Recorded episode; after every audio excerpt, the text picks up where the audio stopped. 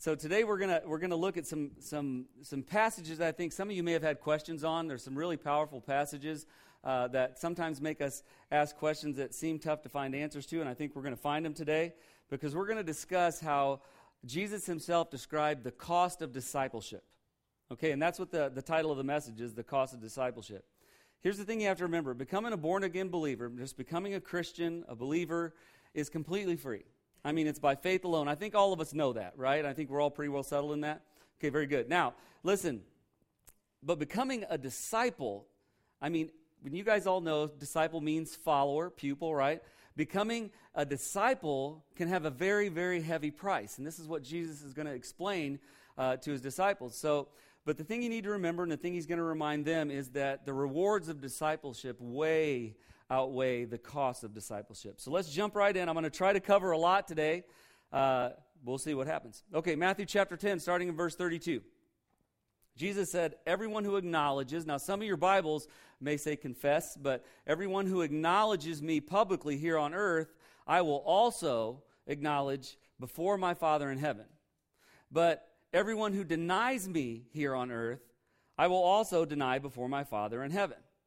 Okay, now, these verses have confused a lot of people for many, many, many years, right? And, and here's why because some say that these verses imply that there is a public confession required before someone's salvation is complete, before someone can have eternal life. Now, has anybody ever heard that interpretation where you're not saved until you confess it to somebody? Yeah, won't hold water. See, we know that interpretation is wrong because confession is a work. And we are not saved by. Okay, don't be the morning crowd. Okay, we are not saved by. We're not saved by works. Right, Ephesians 2 8 and 9. For by grace you have been saved through faith and that not of yourselves. It is the gift of God, not as a result of works, morning crowd, not as a result of works, so that no one may boast. Listen, believers are saved the moment they trust Jesus Christ for their eternal life. We are a child of God the moment we believe that. There is no need for a confession, just faith alone in Christ alone. Okay, and to prove that further, there were actually Jewish leaders who had secretly believed, but yet the Bible calls them believers. John 12, 42. It says, Many people did believe, however, including some of the Jewish leaders, but they wouldn't what? Admit it for fear that the Pharisees would expel them from the synagogue. Now, we knew that they believed, it tells us they believed, but they were afraid to admit it because they were afraid they would be cast out and shunned from the synagogue. So, that's not what it's talking about. This is not dealing with salvation. Okay? So, what is he actually talking about in verse 32? What's that confession or acknowledgement that Jesus is talking about? You can answer that just by looking and identifying the audience that Jesus is talking to. Listen, context determines meaning. Always make sure you know the audience, who they're talking to, what the situation surrounding what you're reading is. Jesus was talking to his disciples about becoming good followers or good disciples. He's talking to them about that. So he's talking to disciples who had already believed, so he is talking to believers, right? He is talking to believers. Now, the acknowledgement that he's talking about, see, people say, oh, they're talking about a confession to complete your salvation. Well, listen, he's not talking about a one time confession here right? That's not what he's talking about because Jesus knew these disciples would face a great deal of persecution. I mean, think about it. The Roman government hated what he was doing, the Jews hated what he was doing, some of the pagans hated what he was doing. So there were enemies everywhere pushing back against this movement. So he knew that when they stepped out, they were going to face a lot of persecution. So the confession or acknowledgement he was talking about was a lifelong process of continuing to confess and acknowledge Christ despite the fact that they were being persecuted right? Despite the fact that they were being so heavily tried. And listen, I'm sure some of you have been persecuted. How many people have been persecuted for your faith ever in your life? Raise your hands. Then some of you need to live it louder if you haven't been. I'm just going to say that. But here's the thing it's going to happen, but especially then when it was such a hostile environment. So he's saying the confession he's asking for is a confession continually as they're going out and being persecuted, right? Because believers who confess him despite being persecuted, those believers are going to be rewarded. Now, obviously, God always blesses us here on earth when we do what we're supposed to do. But the blessing that he was really talking about when he said, I'll confess you before my Father, when he was talking about that reward, he was talking about the coming kingdom. See, to the Jew, the greatest thing that could happen was for you to be able to serve alongside your Messiah in the messianic kingdom. They look forward to that. That is some that was a promise God made them, and every Jew wanted to be able to serve in that kingdom. So what he was saying is those who don't confess him will be not will be denied not just some blessings here on earth, but they're also going to be denied the ability to serve in that coming kingdom. Okay, everybody with me? Well, that was reassuring. Everybody with me? I don't know why I can't have your attention. Look at the eye candy. Okay, anyway. Yeah, I might have puked in my mouth too. Anyway, so another thing I want to look at that's really important, if you look in verses 32 and 33, notice he says, I will confess or I will deny you before my Father. Okay, before my Father. Now I'm going to go a little in depth here because there are two coming judgments that are about to happen. There are two coming judgments. Okay? There is one judgment coming for just believers, and there is another judgment coming just for unbelievers. Okay? Believers are going to be judged at what's known as the judgment seat of Christ. Okay, you may have heard of it as uh, called the Bema seat. See, back in the Isthmian Games, back in Roman times, there was a seat called the Bema seat, and that's where the judges sat who rewarded people for winning a race, and they would give them their wreath of laurels when they won. They would go to the Bema, the judge's seat, and receive their laurels. So some people call the judgment seat of Christ the Bema, or the, the seat where you receive your rewards. So believers are going to be judged at this. Now let's take a look at this. I, I love these verses. I'm going to be honest with you. I'm going to hold myself back because I know I don't have a lot of time. But I love these verses because this specifically talks about that. 1 Corinthians 3.10. The Apostle Paul says, Because of God's grace to me, I have laid a foundation like an expert builder. Now others are building on it. But whoever is building on this foundation must be very careful. For no one can lay any foundation other than the one we already have, which is Jesus Christ. So, what's the foundation? Jesus Christ. He identifies that. Verse 12. Anyone who builds on that foundation, what foundation? Now, remember, only believers can build on the foundation of Christ. Do you realize that? right? Okay, it means Christ is your foundation. You believe that you can build on that. Anyone who builds on that foundation may use a variety of materials gold, silver, jewels, wood, hay, or straw. Now, listen to this. But on the judgment day, so there is a judgment day for believers, fire will reveal what kind of work each builder has done. The fire will show if a person's work has any value. Now, let me pause for a second. We are pre programmed to go into default mode every time we read fire in the Bible. When we read fire, we automatically assume it's talking about hell. hell. When actually, most of the time in the New Testament, when it's talking about fire, it is not talking about hell. Most of the time, it uses fire to signify purifying or purification, and it uses fire to signify judgment. Okay, so I just wanted you to know that. When you hear fire, don't automatically go, oh, hell, hell. That's not what it is. Okay, verse 14. If the work survives, this is the work they built on the foundation of Christ, that a believer builds on the foundation of Christ. If the work survives, that builder will receive a reward. Now pay careful attention. But if the work is burned up, the builder will suffer great loss. What is the great loss? They will not be able to serve in the kingdom. That's a great loss to a Jew to have to sit the bench during that kingdom. They will suffer great loss. The builder will be will be saved, but like someone barely escaping through a wall of flames. Okay, so listen, only believers take part in the judgment seat of Christ. And this happens right after the tribulation period, right before the kingdom. Okay, only believers. And this judgment determines who's going to be able to serve in this kingdom. That's the whole point of this judgment. Okay, now, I'm going to go ahead and give you the other side, right? Unbelievers, there's there's a place they will be judged to, and it's called the Great White Throne of Judgment. How many people have heard of that? Good. Great White Throne of Judgment. Look at this Revelations 20, 11 through 15. And I saw what? Oh my gosh. Bless your hearts. Bless your hearts. And I saw a. great white throne and the one sitting on it. The earth and sky fled from his presence, but they found no place to hide. I saw the dead, both great and small, standing before God's throne, and the books were opened, including the book of life. And the dead were judged according to what they had done, as recorded in the books. The sea gave up its dead, and death and the grave gave up their dead, and all were judged according to their deeds. Then death and the grave were thrown into the lake of fire. The lake of fire is the second death. And anyone whose name was not found recorded in the book of life was thrown into the lake of fire. So the judgment that only unbelievers go to is the, the great white throne of judgment, and it's really more like a sentencing hearing. You know what I mean? You know how you get sent, you get you know found guilty, and then you have another hearing to determine what your punishment is, right? This is basically a sentencing hearing. Nobody's having a crooked lawyer get them off here, okay?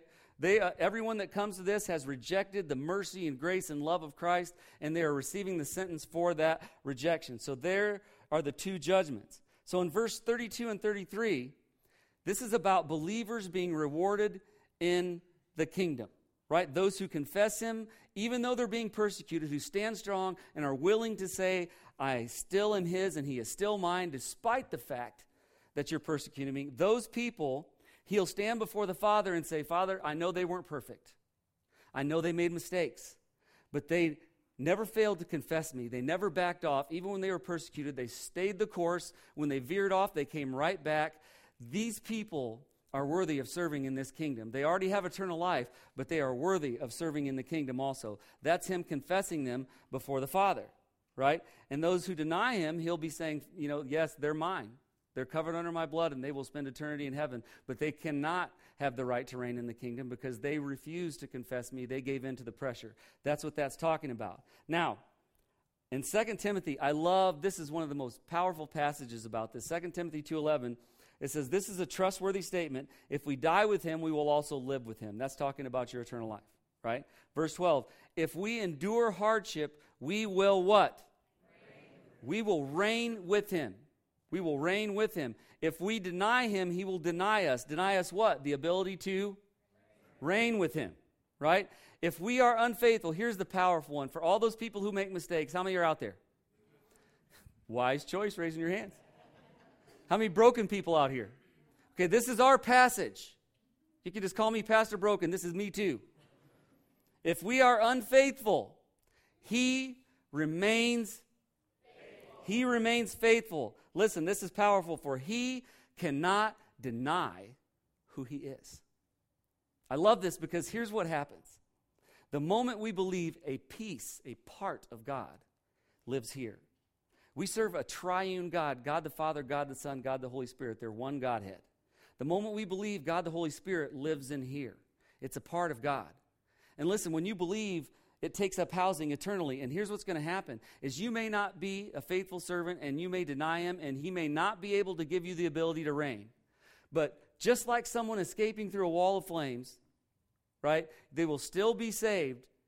Why? Because a part of him lives in you, and for him to deny you entrance into eternal life would be denying himself because a part of him lives in here. So he, he's going to give you eternal life even when we're faithless. And for someone who struggles, isn't that awesome to know that even when we fail, he is faithful. When we are faithless, he is faithful. So this is what it's talking about when he says deny you or confess you. He's saying, or acknowledge, depending on what your, your translation says, he's saying, if you acknowledge me, I'll be able to reward you in the kingdom and bless you on earth. If you deny me, I can't do that. Now, I'll still, get, I promised you eternal life. You will have it. But the great reward of serving in the kingdom, you'll have to miss that one. Okay, now we're going to jump on to another passage as we keep moving through that also gives people a lot of difficulty. They struggle with it. It's a little confusing. And to be honest, it's kind of concerning. Jesus says in Matthew 10 34, Do not imagine that I came to bring peace. These three words are important to the earth. Do not imagine that I came to bring peace to the earth. I came not to bring peace, but a sword. Anybody already starting to struggle with that? Okay? Everybody sees the signs in everybody's yard at Christmas peace on earth, goodwill towards men. Right? I came not to bring peace, but a sword. I have come to set man against his father, daughter against her mother, and daughter in law against her mother in law. Your enemies will be right in your own right in your own household. Now, we all know that there are a lot of references in the scripture about Jesus and peace. Am I right? And we all think of him as peace. And I'm going to give you a few passages. In Isaiah chapter 9, uh, this is a prophecy about the coming Messiah or Jesus. He says, For a child is born to us, a son is given to us.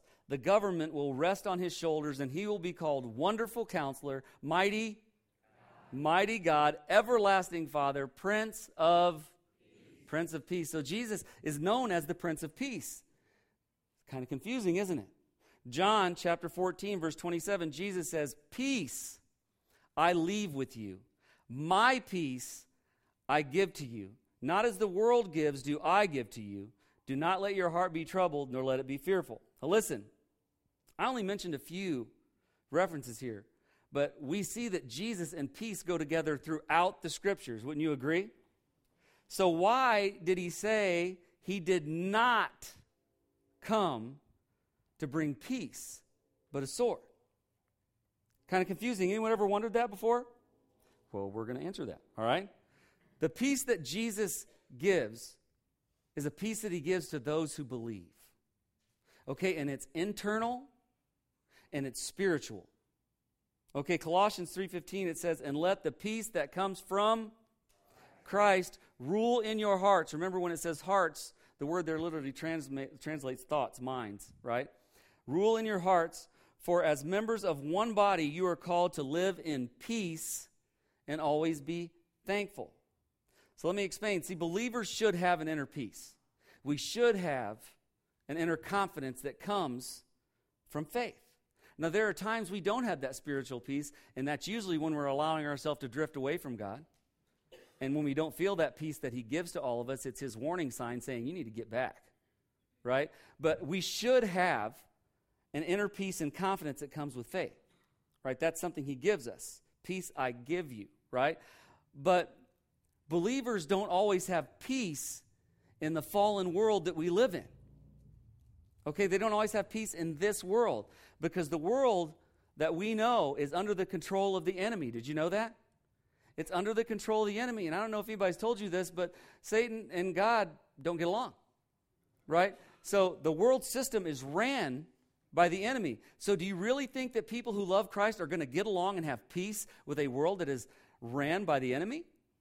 We're not going to have peace with him. First, 1 John 5:19 says, "We know that we are of God and that the whole world lies in the power of the evil one." Right? The evil one. So here's what he's talking about when he says, I didn't come to bring peace on this earth.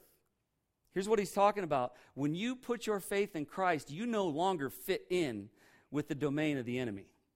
You don't fit in, and it will bring separation. It will bring separation. Believers and unbelievers will have a problem there, or the world, because you don't think the same way. Your priorities are not the same anymore. And sometimes, oftentimes, the separation comes from your friends, from your family, and from your peers. It absolutely happens that way. When I first believed, see, I was raised in a church that was very hardcore, old fashioned, you know what I mean? And they were kind of separatists. They kind of believed they were the only ones going, to be honest with you. Right? And so when they, they, when I when I believed, when I became a Christian, it wasn't there. And so when I chose a different path, it brought real separation between me and some of my family. Because, see, now that, you know, I wasn't going to that church, I was like kind of shunned for a while. I remember I called one of the ministers there I thought highly of, and I said, hey, guess what? He's like, what? I said, I, I became a believer. I mean, I've trusted Christ. Here was his response. I'm not joking. Well, you can fool me, but you can't fool God. And I'm like, wow, I felt pretty good up till right now. Some of my family kind of distanced himself from me. One time I was asked to hold prayer, and some of my family members left the room because they're not going to hear someone from a different denomination that not, that's not the you know in club pray. So it brought some separation. It brought some separation, you know, with my family, and you know, some of my old friends. It brought separation with them. Some of my old party friends kind of abandoned me. They literally told people you're going to stay away from Mosley. He's brainwashed now with religion. He got religion. That's what they said. I mean, I wasn't standing at their door trying to hand out tracts. I just became a believer and I don't want to do the same things. And this is the same guys that swore their allegiance to me at 2 in the morning. No, seriously, I love you, man. me and you forever. No matter what. Same people he's brainwashed. Wanted nothing to do with me. It brought separation between my friends and myself, and, and, and it was strange. When the people I worked with, my peers, used to mock me and make fun of me and call me Jimmy Swaggart and Jim Bakker. What's with the Jim names there? But Jimmy Swaggart and Jim Bakker, and I'm like, seriously, I'm way better looking than both of those. No, just kidding. No, but they made fun of me. They mocked me. They laughed at me for having my Bible. All my peers, I mean, so I'll be honest with you. When I first became a believer, I didn't have a whole heck of a lot of peace with the world. It's like all the people in the world that I knew, my friends, some of my family, some of my peers, are all like, never mind, and push me away. That's what Jesus is talking about. The sword that came was the fact that he cut me loose from the world and brought me into his realm. I was one of his now. I was a part of a different family, and they didn't like me much anymore. But the cool thing was, is I found out that the peace that he left with me, that he gave me, was so much more powerful working inside me that I didn't really care what they thought. Because I had peace here. I had peace right here. So if you remember, Jesus never said we'd have peace with the world. You will not find a passage where Jesus says, you're going to be at peace with everybody. They're going to love you, listen to you talk about the Bible. They're going to want to embrace everything you say. They'll listen to your testimony. He never says that. He says, I didn't come to bring peace on this earth. I came to bring a sword. I'm going to separate you from them, and it might cause problems. John 16 33, Jesus says, I told you all this so that you may have peace in me. Here on earth, you will have many what? Trials and sorrows. Anybody ever had a trial or sorrow over the faith? Yeah, you're out there. Trials and sorrows, but take heart because I have overcome the world. He's saying, Yeah, they're not going to like you. You're not on their team anymore. But don't worry about it. I got. I'm going to let you in, in on some in, information. We win. We win. I've overcome the world. This is what he was saying. This is really, really powerful. So the peace that Jesus did promise us is more valuable than any other peace we could have. Philippians 4, 6, and 7 says, Don't worry about. See, the power's in the hand. Evidently. Don't worry about anything. Instead, pray about everything. Tell God what you need and thank Him for all He has done. Then you will experience God's peace, which exceeds anything we can understand. His peace will guard your hearts and minds as you live in Christ Jesus. So, does that clear that up a little bit about what He's talking about? He's not saying, I came to make everybody fight one another. He's saying, I, I'm separating you from the world. You're not going to have peace with the world, but you will have it with me. Okay? Now, the last thing we're going to talk about is he starts to tell the disciples as he's describing the cost of discipleship, he says, Listen, I, I want you to understand you're going to have to change your priorities a little bit. Okay, here's how your priorities are going to have to work. The first thing he taught them was about prioritizing love. Now, this passage, a lot of people trip over, so let's see what you think.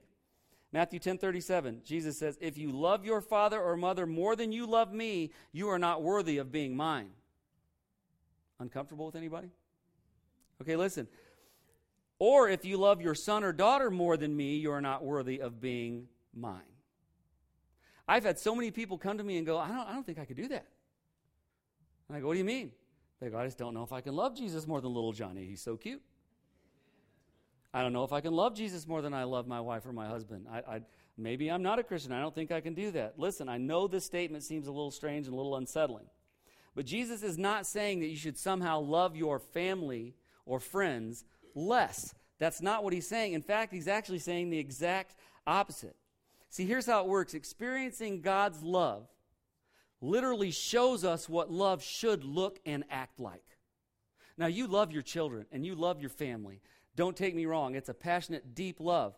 But when you experience the love of God, you will see what love looks like and acts like, and it will make you love your children and your wife and your friends even more. Listen to this 1 John 4, starting in verse 7. Dear friends, let us continue to love one another, for love comes from God. Anyone who loves is a child of God and knows God. But anyone who does not love does not know God, for God is God is love. Listen, that's more than a sticker people put on their walls of their car windows. God is love. See, God is the author of love. Apart from God, love would not exist. God is the author of love, and only through Him can we learn to truly love. See, because in this world, love has so many conditions. It's not really real love. You know, people say, I love you or I love them because. I love that guy because he's so funny. I love my wife because she supports me. I love my husband because he's such a hard worker and he cares for me.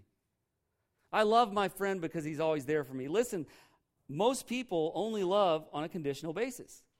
Meaning, if you meet someone's criteria, you'll be loved, or if someone meets your criteria, you will love them. That's not how love is supposed to work. See, God's love is completely unconditional and is based solely on his grace. Listen to this Romans 5 6 through 8. For while we were still helpless, talking to believers, at the right time, Christ died for the ungodly. One sentence. We're called helpless and ungodly. One sentence. Not somebody you'd line up to love. Verse 7. For one will hardly die for a righteous man, though perhaps for the good man someone would even dare to die. Now, listen, what this is saying is somebody will jump in front of a bullet for the president or for some rock star or sports figure. Nobody's diving in front of a bullet for Chris. Right? They probably will use me as a shield. Right? Verse 8, here it goes. But God demonstrates, listen, love is an action. It's always demonstrated. But God demonstrates his own love toward us in that while we were what? Yet sinners, Christ died for us. Meaning God loves us despite our flaws, despite our mistakes, despite our faults, he loves us anyway, unconditionally. He saved us, sent His Son to die for us, knowing we would constantly mess up, that there would be those of us who would not, uh, who would not confess Him before men when we were persecuted, knowing we would make, you know, dumb decisions, knowing we would be times we would reject Him. But His love was so powerful and so potent that it was willing to look past all that just to have an opportunity to be with Him. He loved us that much. Now, only when we prioritize our love for God as first will we know how to really love somebody. Because God wants us, listen, this is something I don't think we remember. God wants us to love our family and friends and others the same way He loves us. Now, how will we know what that is if we don't know Him? But that's how He wants us to love. Listen to this John 13 34, Jesus says, So now I am giving you a new commandment love each other just as I have loved you. You should love each other. Your love for one another will prove to the world that you are my disciples. You are following me. Right? Listen, when the world sees that we can love unconditionally, when the world sees that we can love like God loves, they'll know something is different between us and them. When they see that the people everyone is written off and everyone who uh, avoids and dodges and people don't like because they're addicts or they're abusive or whatever, whatever sin has taken them over, when they see that Christian people can love them and reach out to them, you know what? They say something is different about them. They know how to love. And listen, if we don't learn how God loves, how are we going to show Him to other people? It's through us loving like God loves that our children will see God in us, that our spouses will see God in us. That's what draws them to Him. That people at work will see God in us. So when He's saying, if you love mother or father or whatever more than me, you're not worthy of me. He's not saying, don't love them, just love me. He's saying, love me first, and I'll show you how to love them. Then you'll be worthy of me, and I will show you how to love them and make them see my love in you. That's what he's talking about. That is so powerful. Gosh, I could keep going, but I got to move on. Well, uh, he, now this is this is a big one, another big one. But next thing he tells them is how to prioritize discipleship as a whole. Matthew 10:38 Jesus says, "If you refuse to take your cross, to take up your cross and follow me, you are not worthy of being mine." Oh, I'll come to it. Anyway, verse 39. If you cling to your life, you will lose it, but if you give up your life for me, you will find it. Now, a lot of people mistakenly also use this passage as a salvation scripture, and it is not. Again, he is talking to his disciples. They're already believers. They're already believers. He's not telling them, listen, pick up your cross and follow me and you'll be saved. They're already saved. This is not what he's talking about. This is a complete misrepresentation of the context. He's actually talking about discipleship once again or becoming a real follower. The, now, just so you know, this is the first time the cross is even mentioned in Matthew. Okay, but it's for a very important reason. Because, see, the Romans were cruel in their punishment. And what they would do is when they punished you, they wanted to humiliate you. They wanted to make sure that everybody knew you were guilty in their eyes and you were being punished. So when someone was to be crucified, not only were they going to suffer the worst death known to mankind, they would make them carry the cross they were going to crucify them on to their spot of execution so that everyone could see them and spit on them and throw stuff at them and say, There's the criminal carrying his cross because he's guilty. And so it was, it was part of the punishment to carry the cross to identify them as someone who was found guilty, right? If you remember when Jesus was crucified, he had to carry his cross. Remember that? That was part of them trying to humiliate him. They were saying, he, This is the one that said he was the Son of God. And now he's carrying his cross up the hill that he's going to die on for that statement. Right? So Jesus warned his disciples that following him was going to bring great persecution. And he's saying, Before you say you're going to follow me, I want you to really ask yourself are you willing to face the persecution, even if it means imprisonment, being punished and beaten, and being martyred? Are you really willing to do that? Because let me tell you something I am going to have to carry the cross to prove to the world that I am God's. I am going to, I refuse to deny that I'm the Son of God. And that's going to cost me my life because it's worth it to me to be identified as who I am, the Son of God. And I will carry that cross. Here's the cross you're going to have to carry. You're going to be identified as one of my followers, one of the people who are following the man that was crucified for claiming to be God. And they're going to hate you and they're going to persecute you. Some of you are going to give your life. As a matter of fact, all the apostles died, uh, you know, martyred except for one.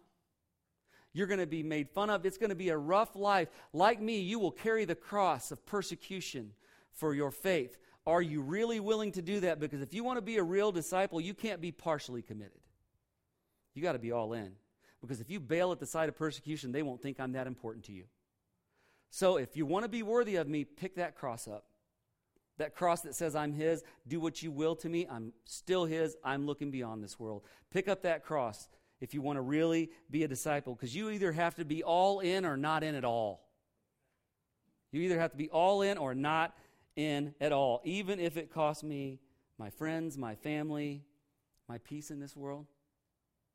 I'm all in. Will you carry that cross? This is what he's talking about. It's a warning to his disciples. Okay, everybody still with me? There we go. Good. All right. Last section, I promise. I hope. Anyway, the last thing he tells them to prioritize is service. Matthew 10 40 it says, Jesus says, Anyone who receives you receives me. Remember, he's talking to his disciples. Anyone and anyone who receives me receives the Father who sent me. If you receive a prophet as one who speaks for God, you will be given the same, listen, the same reward as the prophet. Right? And if you receive a, a righteous people because of their righteousness, you will be given a reward like theirs. And if you even give a cup of cold water to one of the least of my followers, you will surely be rewarded. Okay, this is powerful because in verses 40 through 42, he's speaking of the importance of supporting ministry. I know what you all are thinking. Oh, here's this plug for money. No, listen. Okay, stop saying that, even though I said it for you. Right, that's not what he's talking about, is the importance of supporting ministry. See, when you receive the gospel message, it's just like receiving the words of God as if he were speaking to you because the Word of God is the breath of God. When you receive his message, you receive him. When you receive the messenger, it's like receiving him because he was sent. And when you listen to who was sent, you are telling Jesus, I believe your message. You should support the messenger, right? And when you support anyone in ministry, you're actually supporting Jesus, whether it be a mission, a church, a shelter, whatever it may be. When you support them, you are supporting Jesus. Because listen, Jesus even said giving one of the ministers a cold cup of water, one of the prophets, would get you a reward. And I know this sounds strange, but, but I mean, stick with me, right? Because what he's saying is listen, there are some people who are gifted in ministry, and there are some people gifted in supporting ministry and making it happen. Some people have the gift to minister, some people have the resources to make sure they can do that. And it may be financially, it may be prayer, it may be encouragement, it may be helping out, working, whatever it may be. He's saying, Maybe you don't preach, maybe you don't do those things, but when you make sure it can happen, you get the same reward.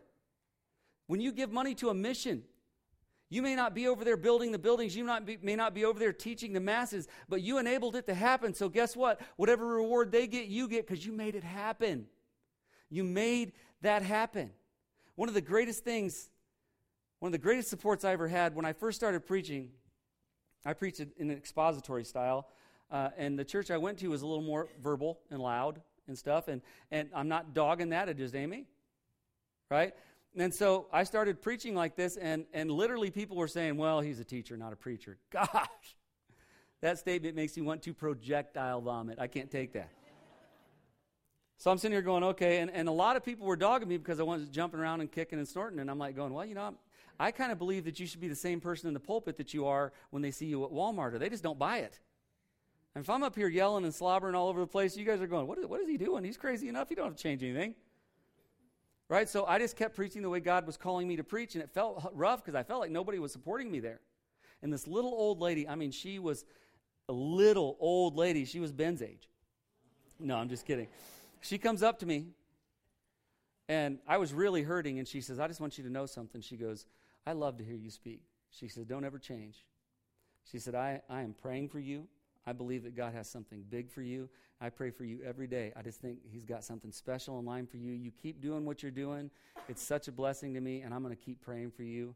God's got big things for you. And there were times, I believe that woman is going to get so much more reward in heaven than me because there were times that I would feel like giving up because people were dogging me and making, you know, saying terrible things to me. And I would think back to that one little woman who, like a cold cup of water, came up and brought refreshment spiritually into my life when I was struggling. And her prayer power, in my opinion, is a support that's going to make her blessed like a prophet. So when you find a way, maybe you can't do the action of ministry, but you can certainly find the resources to support it one way or another. And he's saying, if you will do that, if you will do that, then you will get the same blessings that the people who are doing the legwork does. Listen, the pastor job isn't the important job, it's just a job. It's not possible without the people that do everything else. And my reward will be no greater than theirs because together we are the cogs that make one machine work that proclaims Jesus to a lost and dying world. That is what he's talking about.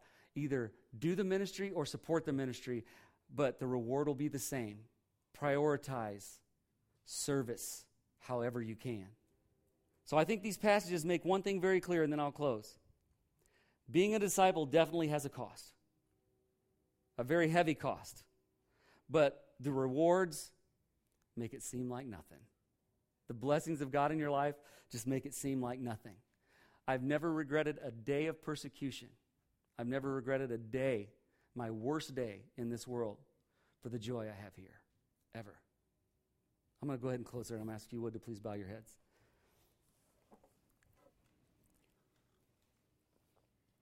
If this is your first time here, we always like to give an invitation. And here's why. And I don't do that thing where I ask you to come up front and stuff. I don't do that. But I remember when I was searching for the Lord, when I, well, I shouldn't say searching, he wasn't lost, I was. But um, when I was seeking him, when the, when the preacher spoke, it felt like he was talking right to me, and he didn't even know me. He was a guest speaker and I started feeling this burden, but I didn't know what to do next. And, and one thing he said was, Listen, if you just want me to pray for you, just slip your hand over, make eye contact with me. And he said, And I'm going to pray for you. And the moment I made that acknowledgement, it changed me. For the first time, I realized that I was saying, I, I believe I need you, Lord. So that's why I always give people that opportunity to take that first step. So while every head is bowed and every eye's closed, if you would like me to pray for you, I'm not going to call you up front or chase you down or junk mail you. I'm just legitimately wanting to pray for you. If you just make eye contact with me, put your head right back down, bless those people, or slip your hand up and put it right back down. Bless those people. Bless those people. I'm going to pray for you. Because, listen, I'm no better than anybody out there. Whether you're a believer or unbeliever, we're all sinners. The difference between me and an unbeliever is the grace of God. I accepted it. So I'm going to pray for you. And if you're listening online, bless those people. I, I can't see you, but God can. I'm going to pray for you too because there's so much room in the kingdom. And he's not done doing miracles and he's not done changing lives. The next life might as well be yours. And believers, I'm going to pray for us also because you know what? Sometimes we just become pretty lazy. and we get so sucked into the world. You know, when you're really at peace there, there's a problem. We need to not be rocked to sleep by this world. We need to pick up that cross and be the disciples He called us to be. I'm going to pray for that too. If you would just pray with me. God, we thank you so much for all that you do. I thank you for your love. It's amazing. It's so hard for me to understand how you could love someone like me. You know what I was when you found me, and you know what I am now. And the only difference is your grace. I still make mistakes, I still mess up all the time. But your love is so much more powerful than my mistakes, my shortcomings. And I thank you for that love and that grace. God, if there's someone here who's confused or doesn't know you, maybe they've had a bad church experience or a bad experience with Christian people, or maybe they're just confused. I just pray you clear that fog out of their mind and let them see the love that made you carry your own cross to that hill to die innocently for them so that they could just make one step of faith, believe that what you did was enough and accept it, and your word says that they can do that, you will give them eternal life. I just pray that they make that step today, and if they do, they contact us either by one of the cards in the seats or email or however they'd like to contact us because we want to embrace them and walk with them in this journey. We want them to know they're never alone. They have you, and we want to be there for them too. And if they live a long way from here and they're watching or listening online, I just pray if they make that decision, they find a good Christian person they know or a good Christian organization or church and link up with them so they can have someone to walk with them in this journey. And God, for those of you, for those of us who, who, who believe, sometimes we get lazy, Lord. We get distracted. We think about us too much and you not enough. I pray that we remember you left us here after you redeemed us so that we could be lights to this world. Let us pick up our cross and follow you. Let us become the kind of disciples that show your love to the world, that are not afraid to confess you in persecution. Let us draw people to you by your love working through us. I pray that you go with us as we leave here today. Keep us safe. Let us live what we profess. And if you don't return to bring us home before we meet again, let us come together and give you the praise, the honor, and the glory you're so worthy of. We ask these things in Jesus' name. Amen.